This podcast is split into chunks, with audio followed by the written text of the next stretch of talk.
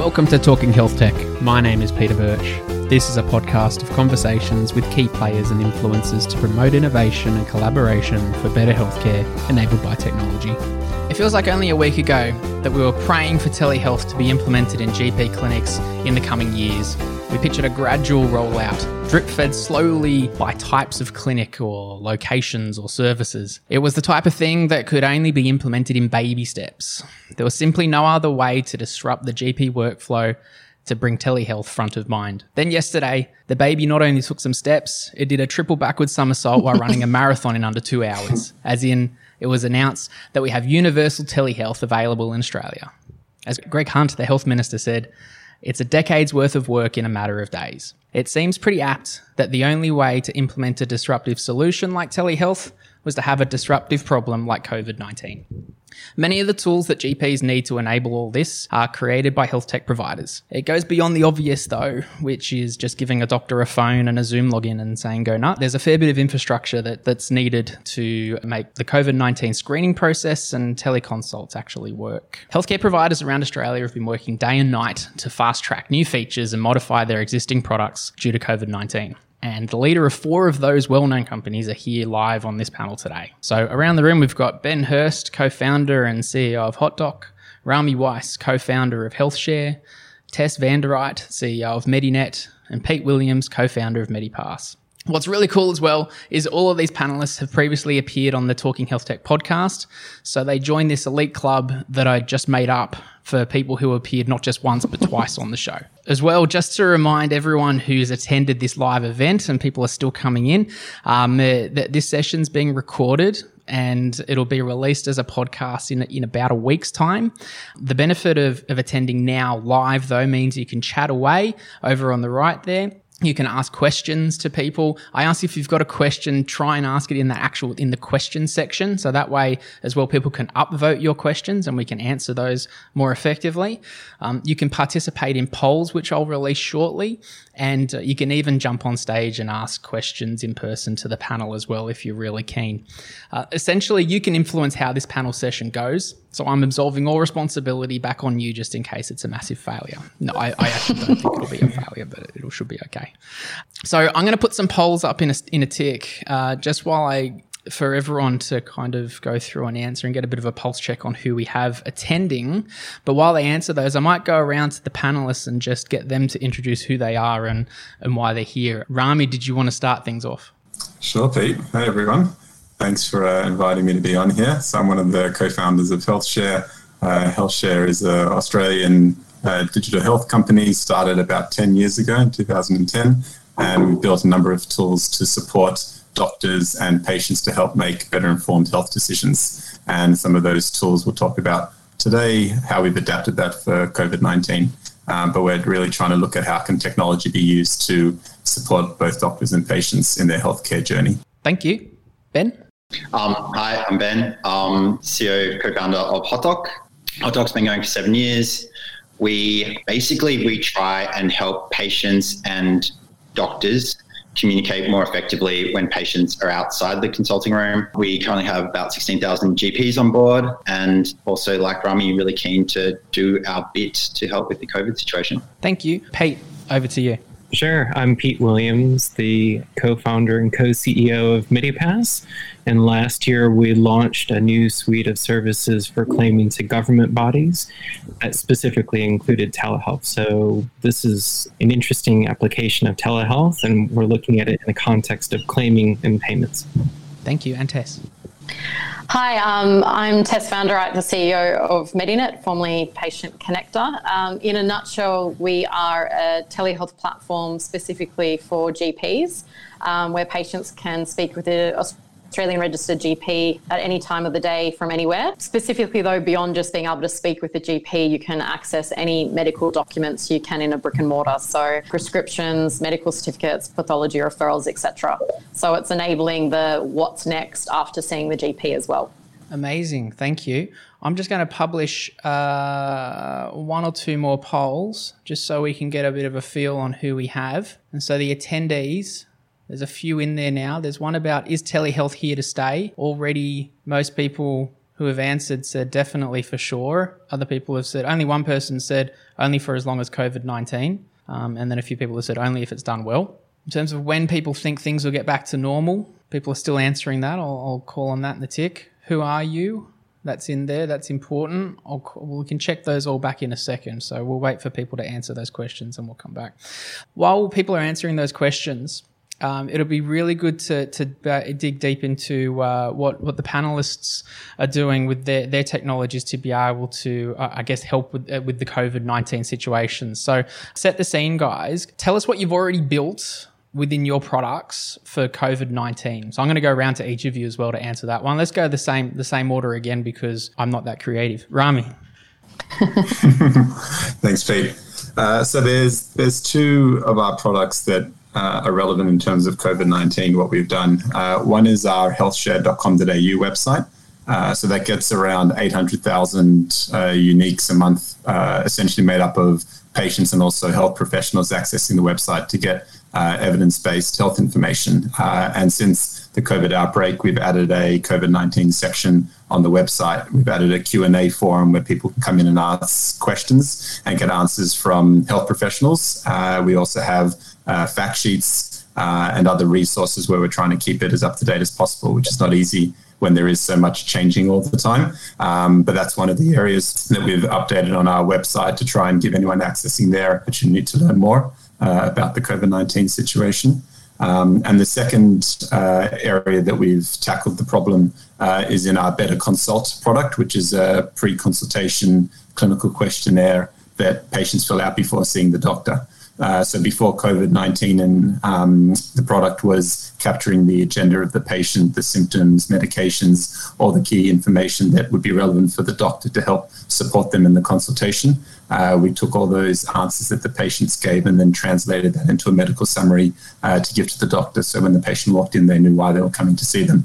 Uh, since COVID 19, we've added a few uh, extra questions around overseas travel and have they been in contact uh, with any confirmed COVID 19 case as part of the questionnaire. And we also generate an email alert now to the practice uh, so that anyone who has answered in a positive uh, to some of those combinations of questions will be alerted. Um, the practice will be alerted so that they can then call them and tell them not to come into the practice. So that's been a really uh, popular feature that the practices we've turned on have reported back on. But what we're trying to do uh, overall with the product is really support practices, support doctors, try and use the resources because right now we're just hearing story after story about how inundated they are. Patients coming in with limited resources to deal with everything. So any support we can provide there is is very valuable. Amazing, thank you. I didn't just lose electricity here or lose my lights. It's just every half an hour my lights seem to turn off if I've not been standing, which is a good way to make sure I'm doing my steps. So what I'm going to do is hand over to uh, to to Ben to give a bit of an overview on what you guys are doing as well while I walk around my desk. Yeah, cool. So I guess our like main jam is online bookings. So a lot of the stuff we've done is around enhancing that. Uh, I guess like we see our role is in helping to keep the staff at medical centres as safe as possible and providing a good patient experience. A big focus for us is triage. Uh, we had half a million patients go through our online booking engines last month um, to be screened for um, COVID um, risk symptoms, um, which hopefully meant that there were 500,000 fewer panicky phone calls to reception staff. Um, we have also enabled um, telehealth functionality, really focusing on that kind of like end to end integration, which is going to enable phone bookings um, and soon to enable um, video and payments for GAP. And the last thing, we have also helped with the, the pop up respiratory clinics. We were lucky enough to, to win that tender. So we're going to be starting to roll out to about 100 of, of those. They're the three things we're doing. A lot of, a lot of things happening, busy times. Um, Very busy. Pete, what's happening at Medipass? Yeah, well, we're we've been working from home last uh, almost three weeks now, so that's exciting stuff. Uh, aside from that, uh, telehealth has always been core to our platform, so we've been supporting this uh, for about a year now, and that's to private health insurers, to government bodies, and then also for patient out of pocket. So if someone just wants to pay via credit card, we've mapped in all the different COVID items, and that applies for things like DVA, uh, Medicare iCare New South Wales with the New South Wales compensatory funding body. And then we accelerated a few things this week to make it easier so that providers can accept a card payment. So if like a patient just wants to read out their card number over a telehealth consult, they can do that and a provider can type all that stuff in and get a claim or get a payment lodged through without having to access a physical terminal or their traditional practice management software.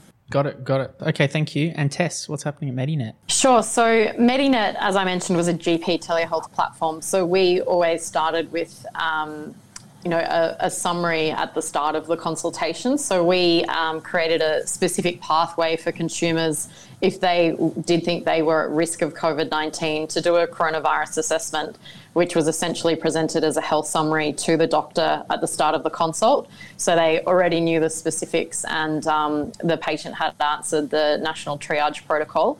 We also implemented a lot earlier than anticipated the ability for a doctor to generate a pathology referral. So if they've then applied the criteria and determined that that patient is at risk and hit the criteria, then they can generate a pathology referral. We then um, direct the patient to to the different options in their, their state based on location. We've been quite consumer focused in the, the history of the company, but now we've got a lot of our doctors where we used to have the early adopters on, and now we've got a lot of the laggards, and their needs are very, very different. So because of course, you know, the whole business model for medical practices has changed right now. So we're now having to build a number of features to to satisfy those different the different doctor types. Cool, excellent. That's amazing. I think we've, we've we're covering a. Few, there's only a few things that you guys kind of cross over on. What it demonstrates to me is that you know this enabling telehealth is so much more than just you know like I mentioned before is you know jumping on the phone or, or, or you know cracking open a, a, Zoom session. So there's there's all this kind of extra workflow stuff that that goes around it. But then I think though when I put my business hat on, I think, oh well, this this presents an amazing opportunity for you guys, and and, and you know we're all in the health tech game, and I look at you know who's attending this event. You know, sixty five percent of people who are listening in are also from health tech companies, so it's a lot of people here are all around the health tech space. But how much is like what you guys are doing, and and I guess what other um, you know audience members are doing? How much of this would be your performing you know genuine acts of kindness or doing you know doing good for GPs versus you know just software companies trying to make money in like a, a market situation. Ben, how, how, does how have you guys kind of positioned it for you for for HotDoc? Um, yeah, I'm just an evil capitalist trying to trying to make as much money as possible. Um, I, I, don't think it's either. It's not like oh wow, like world domination, and it's not like some sort of special gesture for the industry. I think when I like, I see that telehealth is important um, as a um, modality for healthcare. And I think it's a shame that it's taken this long and it's taken a pandemic to usher it in. And so I guess my self interest um, and hopefully, you know, how that manifests as a good thing for, for the community is is the ability to, to build some really cool technology that helps doctors provide good healthcare remotely. And to be part of that is is really exciting. Uh, so I think it's I think we're all lucky here because a lot of our peers are currently you know, working for companies where there's not a lot to do, and you know we have a huge amount of purpose, and that's that's really exciting. Mm. I should have put an additional question in the poll there. If we're majority of health tech companies, well, like sixty-five percent of attendees are um, health tech companies, and there's ten percent of them are healthcare professionals. Um, I should put a question of how many hours of sleep that people are getting at the moment, because I think that a lot of a lot of people are, are, do, are pulling all nighters to get some of these solutions up. Rami, did, did you have anything else um, to add to that point about how you know how you're positioning all this extra work that you're doing in relation to COVID nineteen? Yeah, look, uh, and I think all the panelists I, I know personally and, and everyone got into this game because we believe the technology can help make a difference for the positive of the healthcare ecosystem. And at the end of the day, everyone's affected by their health themselves, their family members. And I think all of us feel that if technology can play a role in making it better, that's a win win for everyone. Now, obviously, we're all not not for profits. You know, we need to um, also be a commercial entity, but I don't think that's the guiding purpose for ourselves, and certainly for ourselves, definitely not. But also, I don't think for any of the panelists. And from our perspective, healthshare.com.au is a free resource for people to use. The more people that use it, the better, but we're not charging for access. The same with Better Consult, we're not charging practices for accessing it. So, from our perspective, the technology is for good. We think it's helping, certainly the feedback we're hearing from doctors and from practices and from patients is, is that it's supporting them. So I think it can be a win-win for both sides. Yeah. No, thank you. That's a good answer. Hey, Pete, uh, as the the billing guy, um, you're much more than a billing guy. You're you're being delegated this this the answer to this one, and there's been some updates about you know the MBS items, and like, there's always you know there seems to be like hourly updates about COVID nineteen generally. But give everyone a bit of an update on what what the situation actually is in relation to telehealth and billing now. Yeah, it's changed pretty rapidly. So, from just a couple of weeks ago, the very first telehealth items were released, and only for those patients who were isolated or vulnerable, or providers who fit in a similar category. Since then, there's been four releases or updates to the MBS schedule. And it now was just updated again uh, for application today that now includes allied healthcare providers and that's all allied healthcare providers who were previously doing things like mental health services, which always had a telehealth component, but now it includes other providers like occupational therapists, physiotherapists, uh, audiologists for delivering chronic disease management. And I think that's a really important move in the allied health segment because a lot of these are follow up sessions that can be done remotely. And now we have support built in from Medicare, and we expect that to follow pretty shortly for DVA as well the only other thing I'd add, and it is incredible change. So last August, there was 84 different telehealth items. Now there's 363. Wow! So it's increased significantly. That's huge. That's huge. Um, Hey Tess, like when I look at say guide, like there's a lot of guides online for for GPs to help them how to on how to perform telehealth now, and and I, I feel like a lot of them depends on who releases it, but a lot of the kind of vanilla ones will say, well, get, get a phone and do what you have done previously. Like doing telehealth for doctors, a lot of the times I hear, you know, that's a good start. You should you should just start with that. Use the phone, and like if you've not start had any other technology before, what would be your advice to a GP who's not done any telehealth, who's looking to do it? Yeah, I found it interesting in the release from the RACGP yesterday. They purposely made it clear that um, you know these items are tech agnostic, so they didn't want to be um, you know backing any horse. And they said if you need be, literally pick up the phone. Um, and I mean, it's true. They can literally pick up the phone and have their PMS open, and it, it can be effective. Obviously, there's some disadvantages to that. The biggest one that medical practices raise is well, I need to give them a prescription. What do I do? How do I get it to them? And so there's this huge administrative burden where it's either getting staff to, you know, fax it or email it to the pharmacy and then having to post it, um, the, the original script so there's a lot of logistics involved that can be quite challenging around telehealth. It's funny, actually, we just had an article in the MJA, uh, which was one of our doctors providing advice on how to do get good telehealth. And it's interesting with you know even video or audio, but um, the the way that you can actually do physical examinations, you can teach a patient how to conduct a physical examination on themselves. Obviously, it's not suitable for every case, and that's where they've said like everyone should be keeping their brick and mortar practices open.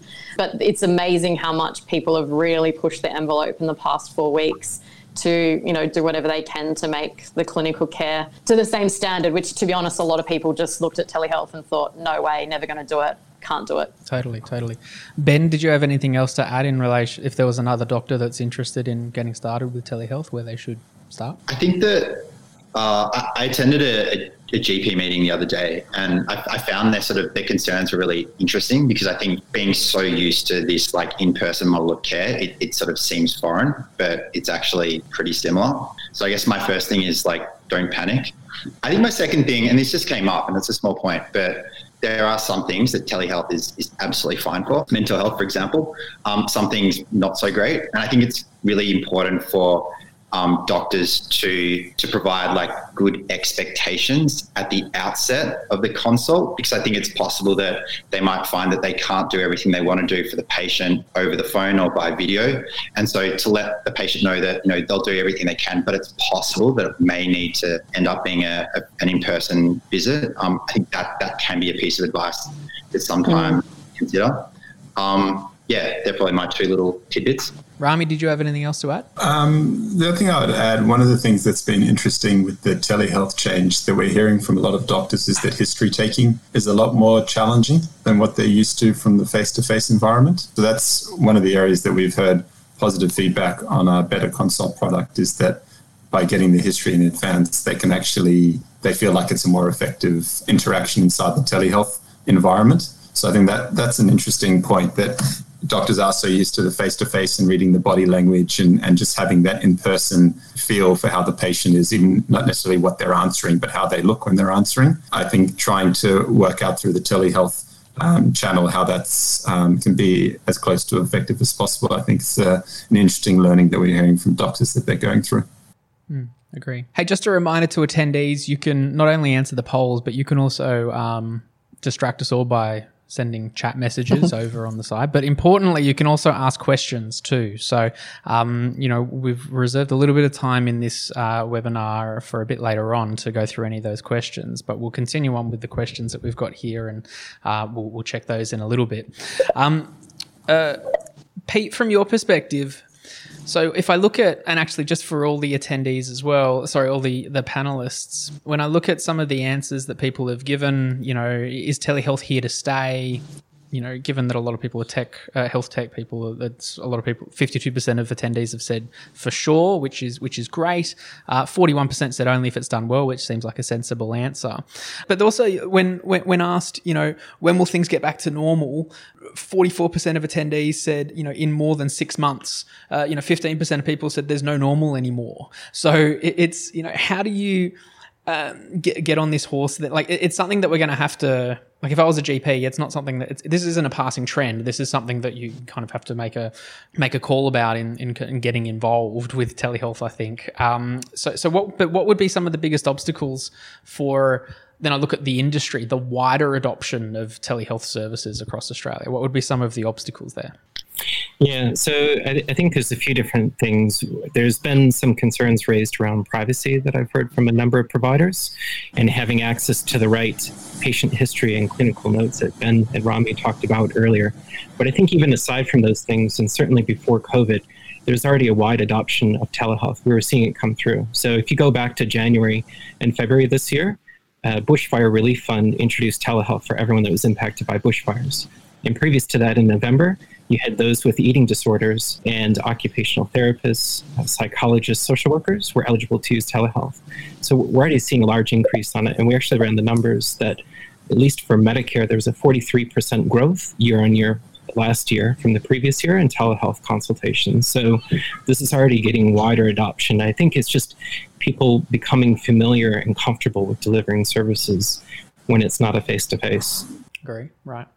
Ben, do you have anything else to add in relation to that? I think it's kind of interesting, like if you think about why this hasn't happened sooner. And I feel like um, when the after hours um, Medicare budget blew out, the government has ever since been quite paranoid um, that offering this new rebate item was going to do the same thing. But I just don't, I don't see that happening. And I think the government is going to learn that this, in fact, is a more economically rational way to deliver healthcare, um, and they're going to save a lot of money.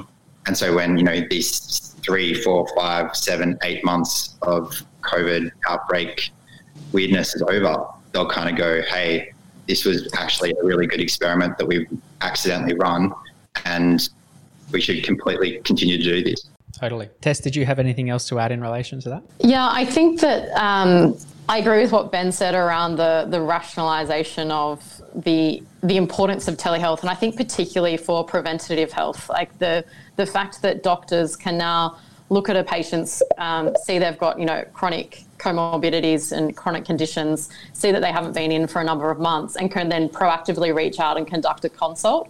I think is amazing for preventative health. I am very interested to see if they'll hang around forever. My actually guess is that they won't because of the reasons everyone has already raised that it will just be too expensive. And I do think that the demand on the MBS item numbers will increase because, to be honest, it's too convenient for patients. There's this natural triage process to have to book in a consult to physically go. That is a natural way for, for patients to be triaged.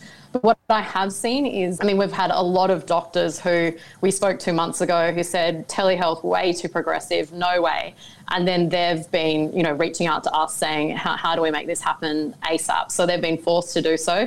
And the same with patients. They're not worried about COVID 19, but, you know, they need their antibiotics and they say, I've never would have used telehealth. I didn't want to turn up to my medical practice, so I've tried it out hey, this is pretty cool, I'm going to keep using it. So I, I do think that there's going to be demand from both patients and doctors more, but whether the the government can keep it up long term, I think that's a more challenging, you know, question. Hey, m- moving on. So, I, I, firstly, thank you to the attendees who are writing some questions in the uh, on the side there. For anyone else who who can't think, who doesn't want to ask a question but wants to uh, upvote some of those to have the answer, then please do that. So I'll give some time for those. I can see a lot starting to flood in now, which is great. So, so just to, uh, around to each panelist for a moment in relation to your solutions. So, for some clarity, oh, it depends in different ways. Some of you are, are more skewed towards telehealth, and, and, and other times you do other general services as well for clinicians. So, obviously, it, it that, that's the main focus right now. But is this can a clinician use your services uh, just for telehealth if they didn't want to join you anyway, or do they have to come on board with you to then use your telehealth services? Rami, I might start with you. How would that work for, say, a doctor who might want to use you just for telehealth? Does that even work? Yeah, I think we're more part of the clinical software. So if they're using the clinical software, then they can use us for telehealth or in person or, or whatever um, whatever modality they want to. So we're just there to support the, the GP regardless of the consultation. And and I think the answer is pretty obvious for you, Ben, as well. But you, it, it would be they would use you for appointments, I guess, and then yeah, I think I mean bookings is sort of like our core business, and sort of the value of the telehealth solution that we bring to market is giving a patient an easy way to see a real time availability, and for that to sort of get integrated with the appointment book. So um, we don't have a just telehealth solution outside of that, but we kind of see that as being, you know, telehealth in its own way. Mm-hmm. And Pete, obviously, people bill for a number of things other than telehealth, so that's they, they wouldn't just use you for billing telehealth. No, telehealth is admittedly a small part of the things that we do. I've, I've always found it was an exciting area because it was one of those service delivery options that we wanted for people in my immediate family. So I'm, I'm excited to see the adoption here. Tess, how does that work for you being a bit more consumer focused? Yeah, I mean, telehealth is our, our bread and butter. I mean, you can book an appointment in a brick and mortar, but even then now they're channeling everyone to use telehealth by default. So, um, yeah, that, that's that's really it's pretty hard to avoid that. That's what we do. yeah, yeah, yeah. Um, I, I, might start looking at the questions over on the side there, and I'm going to um, direct this one to you, Tess, while while your microphone's on, so to speak how are you managing prescribing and prescription fulfillment via telehealth? A few people have upvoted that one as well. Did you want to dig into that in a bit more detail? Sure. So um, essentially, within the app, so we have a patient app and a doctor app. And so within the consult, the patient can, uh, sorry, the doctor can prescribe medication. Um, so using our software, they generate their own scripts. At the end of the consultation, we have a medications tab, and the patient can choose to have it delivered or pick it up from their local pharmacy. That then is um, they input their regular pharmacy. We send that script via encrypted email to that preferred pharmacist. And then the paper script is sent from the practice within three business days after the fact. So the the patients are satisfied because they're getting their, their medication immediately and from, from wherever they want it. And um, the pharmacists are still getting the legal um, documents from the practice to make sure it's all above board. Obviously, that will all change with e prescription. Of course, of course. Great, thank you. Look, just to some other general questions as well, while others kind of prioritize the questions that are in there. And thanks, Pete. I can see you're answering a couple of questions in there already, so we can we can answer some by chat. You're an efficient guy. Um,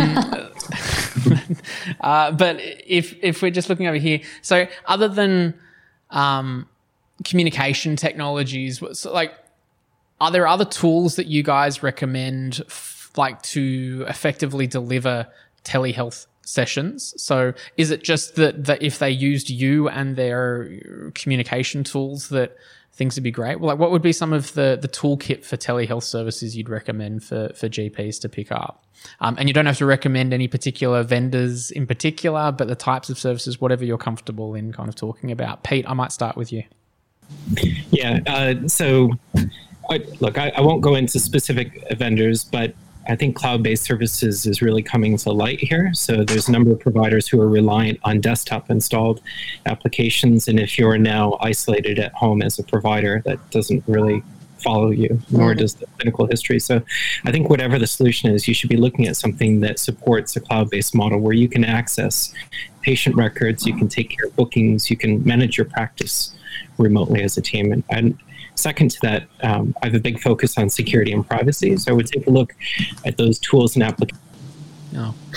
Did Pete just disappear? Yeah, he did. Yeah. Such an answer as well. Sorry, well, he, he, did really well. We'll get him to repeat the whole thing. But look, uh, um, Rami, was there anything that you wanted to add to that while Pete comes back in relation to any tools that you'd recommend for GP? Uh, I actually didn't hear anything that Pete was saying. But uh, what, what was the summary, Pete? Oh, it, it's to use cloud-based tools that you're able to access patient history and continue managing your practice no matter where you may physically be. And the second part of it is to follow on and look at solutions that have been through some level of security and privacy validation. I think that's really important that coincides with any cloud based solution. You should be looking for those that have been through some rigorous testing and evaluation of their controls. Cool. Rami, did you have anything else to add to that? Yeah, I think those are two great ones. I mean, there's another one in the questions tab that uh, Robert Best uh, wrote. Hey, Rob, nice to see you online here, mate. Uh, talking about uh, remote patient monitoring. Uh, and I think that's always been an interesting area, right? The GP has such a short amount of time to spend with the patient. What kind of data uh, can be captured through these devices that can then be summarized and provided to the doctor to support them inside that limited time window with the patient uh, to either tweak their treatment or um, have a discussion with them what they're doing outside of the face to face consultation?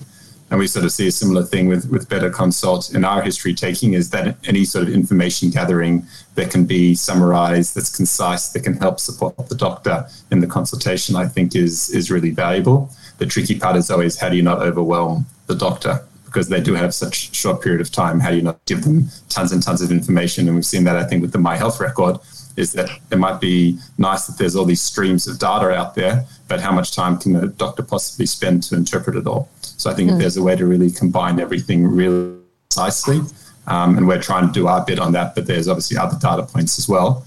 I think that's a really valuable thing to help make the telehealth consultation as efficient as possible. Thank you. Um, ben, did you have anything else to add in relation to specifically the remote patient monitoring component or any other tools that would be useful for a GP to, to check out to really enable them to be successful in this period? Yeah, I mean, remote patient monitoring is additionally useful given that um, elderly patients are the most vulnerable to COVID. And so being able to offer as many data um, points as humanly possible for GPs and other doctors to make good clinical decisions is has never been more important. So yeah, 100% agree with that. Um, last week we were sort of, you know, we were seeing a significant reduction in appointment volumes for our um, GP customers, and so we were, we were, you know, and we were acting or we're thinking in this uncertainty of, you know, maybe the the universal rebates might not be quite so generous. And, and so I guess that the concern, both from you know HotDoc's own business continuity as well as like just genuinely thinking about our customers, was well, what what happens when they're not able to get the patient volumes and bill you know the item numbers they're used to, and, and how can we perhaps help? Um, and, and something that we feel pretty strong about is is um, digital therapeutics and the idea of using programs that help patients be more proactively engaged in their healthcare, um, and especially around mental health. There are a lot of like really, really good programs um, that both encourage patients to to sort of take more ownership of, of what they're doing. Um, and and start sort of like not just relying on a you know a fortnightly appointment with a psychiatrist or psychologist, but actually you know go through their own modules with some sort of health coaching component. Um, and that can be a great way for them to have more frequent engagements with their with their primary care provider. So I think I think digital therapeutics is also something that you know might rear its head a little bit more during this time. Cool, thank you. I might stick with with you on this one, Ben, and then I'll throw over to Pete for any kind of comments. And and it comes from my own genuine interest as well. I guess especially since um, you know the majority of people who've joined this this session are health tech vendors themselves and probably wanting to get involved in the telehealth space to be able to help out or to expand out their services.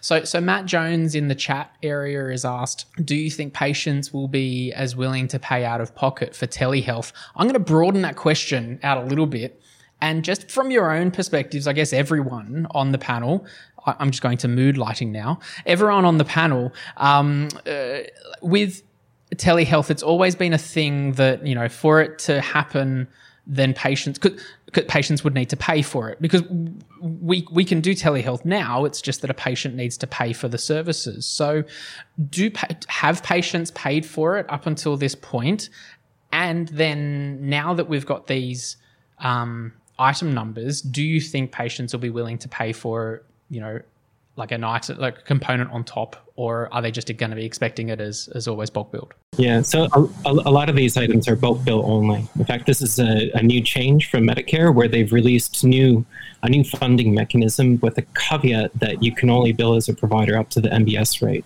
And with that means that you as a provider can't charge an additional amount on top of that. So that includes like a service booking or anything else. If you do charge a uh, patient on it and subsequently claim, you're supposed to refund that entire amount to the patient before issuing a claim. So this is quite unique and different from the rest of the uh, MBS scheme, where you as a provider can choose to charge in excess of the MBS rates. You will then charge the patient presumably using a credit card, and then you can submit a patient claim where the patient gets the rebate on it. Now, that applies to a lot of the traditional or legacy telehealth items, and you can still do that. But if you're using the new COVID 19 ones, and I believe the same applies for the bushfire relief, that those are um, those are bulk bill only ones, so you won't be able to do it. But if it's outside of Medicare and the patient doesn't qualify for a Medicare service, it might be a private health or it might be something that is unfunded there. And, and certainly as a provider, you want to be able to do a patient um, direct service on that. And so patients will just have to pay for it and seek, hopefully, seek reimbursement from their insurer after that. Yes, true. You could always go it to the insurer afterwards if they've got their private health insurance. Pete, do you find that, you know, do you have any data or, or insights broadly about how much patients have been willing to pay for telehealth up until this point? Oh, well, it really varies by profession. So I, you know, I wouldn't put a price point on it. Um, it's quite different for allied-based services from psychology services, and then for GP. Um, but what we typically find is that a lot of providers actually are okay with the bulk bill rates. So even though a number of providers will say they don't want to accept it, in reality, even for allied health, 65% of Medicare claims are still bulk billed, which is obviously the majority of it. And those that choose to charge more, there's a lot of great reasons for that, especially those who are, have a subspecialization. Uh, we, we find the indexing on it is between uh, 30 and 40% above the bulk bill rate. Um, while but before I ask you a similar question, Ben, I'm just going to throw to the audience as well to prepare. If anyone wants to this is where we start going rogue. I'm going to invite anyone to come on stage in a second to ask their own question direct to the panel too. So that means that your camera and audio will show up. And that means then as long as you don't swear, then you'll be uh, also on the podcast as well. And, and don't, you, you can be abusive to us, but not too much. We're pretty thick skinned. Um, so that's, crazy, Let, us just make it happen. Um, so if you're keen, just put in the chat um, that you'd like to come on stage, and um, I'm not even going to vet your question. We'll just see how we go. Um, so Ben, just back to you for a second on a similar question to that we asked to Pete. Um, you know, you see a lot of the the. I think from last kind of stats I saw, you've got like forty percent of GPs in Australia use use uh, um, HotDoc. So, what kind of um, uh, like sentiment have you seen from the GP market for uh, GPs to charge for for telehealth services even before all of this, or for patients to pay for them? Do you have any insights on that? Yeah, it's um, so it's, it's been muddied a little by what Pete was talking about that you can't charge the gap fee up until now, and so that suddenly you know that that patient who is maybe for an eighty dollar privately billed appointment that was getting close to 40 bucks back, suddenly they're going from paying 40 bucks to 80 bucks. So obviously that's not something that is just going to be swallowed easily. Um, we've heard we've heard whispers that GPs will be able to charge a gap fee in the coming days, but like we'll see we'll see what happens. Um, we're definitely seeing demand from our mixed and private billing customers um, that's their business model. Um, and, and their business model is also to provide a differentiated service from bulk billing providers. And so, not having that, even just having any price point, is important to sort of to show to patients that you know that you're getting um, something slightly different. Um, so we're definitely getting a lot of demand, but we haven't been able to see many good consumer side metrics just because um, it just like patients aren't going to pay that full amount if they don't get a rebate um, with a smile on their face. Mm, totally.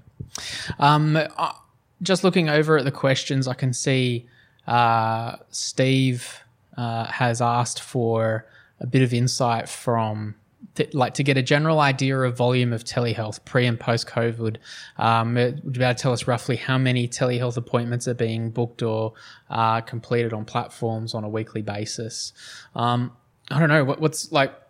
What's your take on on this? Uh, we'll go with Tess firstly. Like pre-COVID, how many kind of telehealth consults do you think would occur, and, and now what, what's your kind of guess on what will actually happen?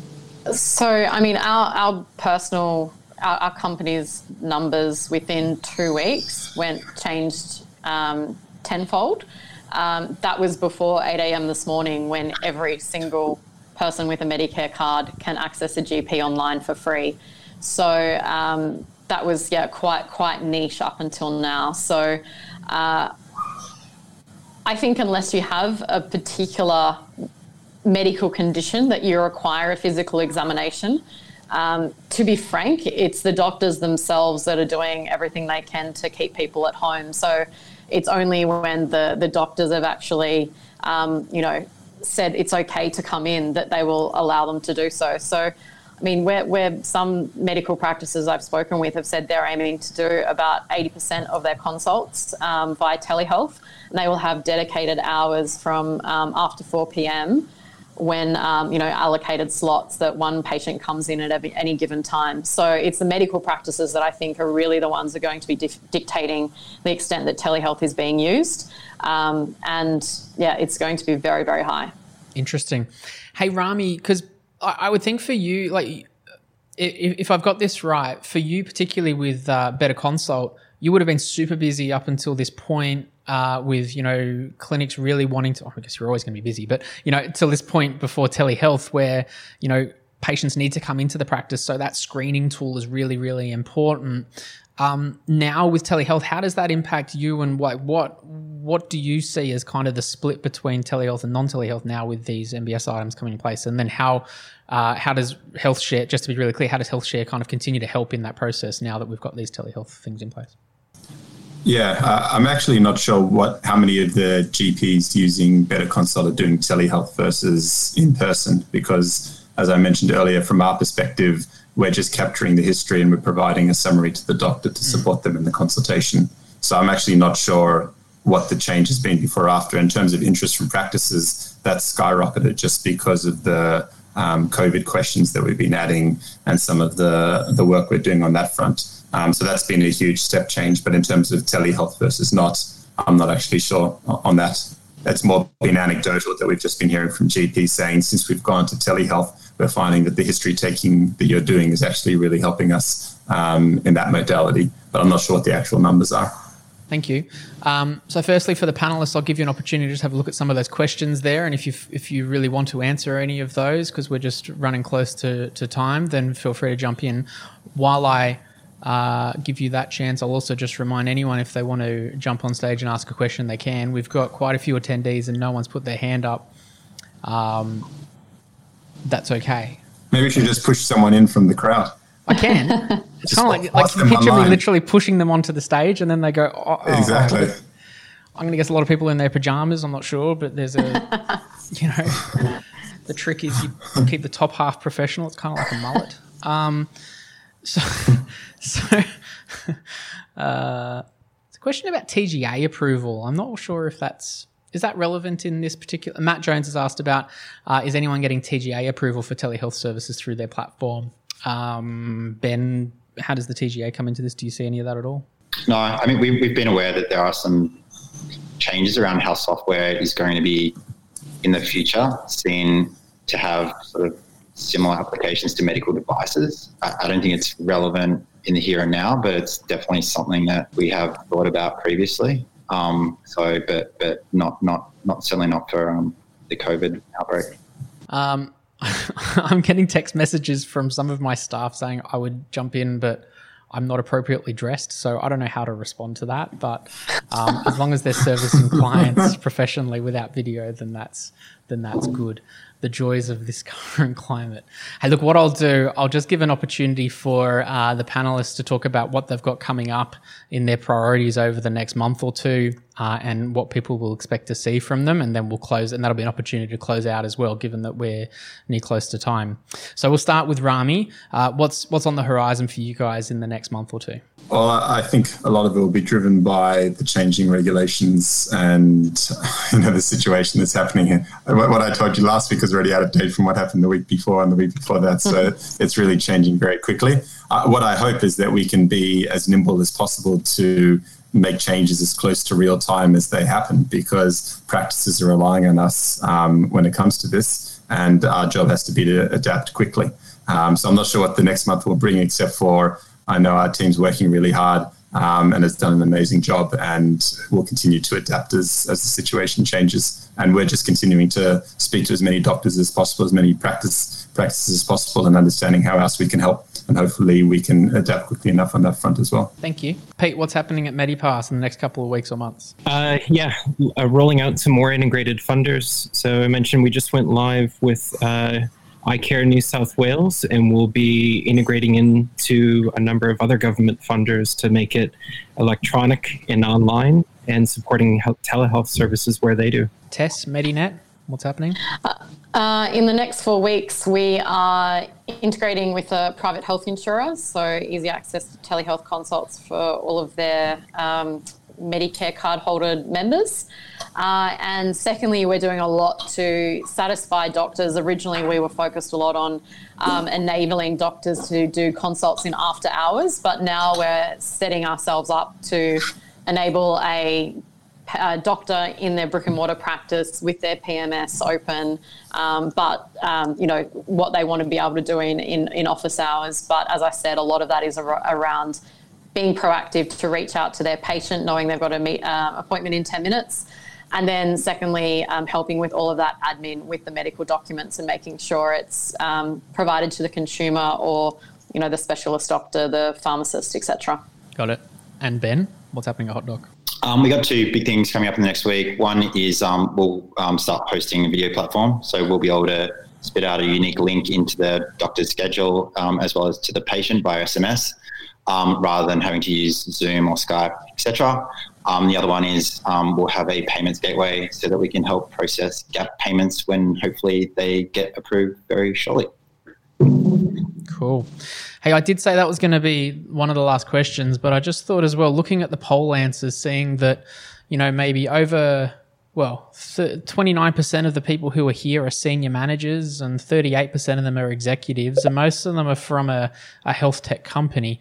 Um, I'm going to expect that, you know, that no, we're a pretty collaborative industry being health tech, and many of these people who are attending might be interested in speaking to some of the panelists about um, how they can, um, you know, work together either with COVID or something else. But do you guys have a process for um, having conversations about partnerships? Um, maybe that might be a good opportunity for anyone that's attending interested in that. Ben, what would a uh, at health tech who thinks that they would be keen to partner with HotDoc, uh, how would they uh, get in touch with you or, or with your team? um, so we have, I, would hate to steal his business. Um, we have head of partnerships. His name is Gabe, um, and his email is gabe at hotdoc.com.au. So if you think you've got some cool stuff that you'd like to work with us on, um, email Gabe. Gabe's a cool guy too. So just email him and say, hey. Um, Tess, what about you? I'll make it simple. Tess at medinet.com.au. There's a lean structure. No. Um, and I noticed that Rami dropped off. I, I, he's a collaborative guy generally. I'm not sure if he's just completely ducked it, but he's. What's he? Rami.wise at health. Yeah, yeah, yeah.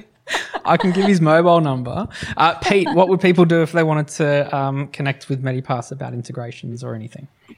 Yeah, Fahad leads up that team. Um, happy to get you in touch with him. You can just send me an email at pw at medipass.com.au.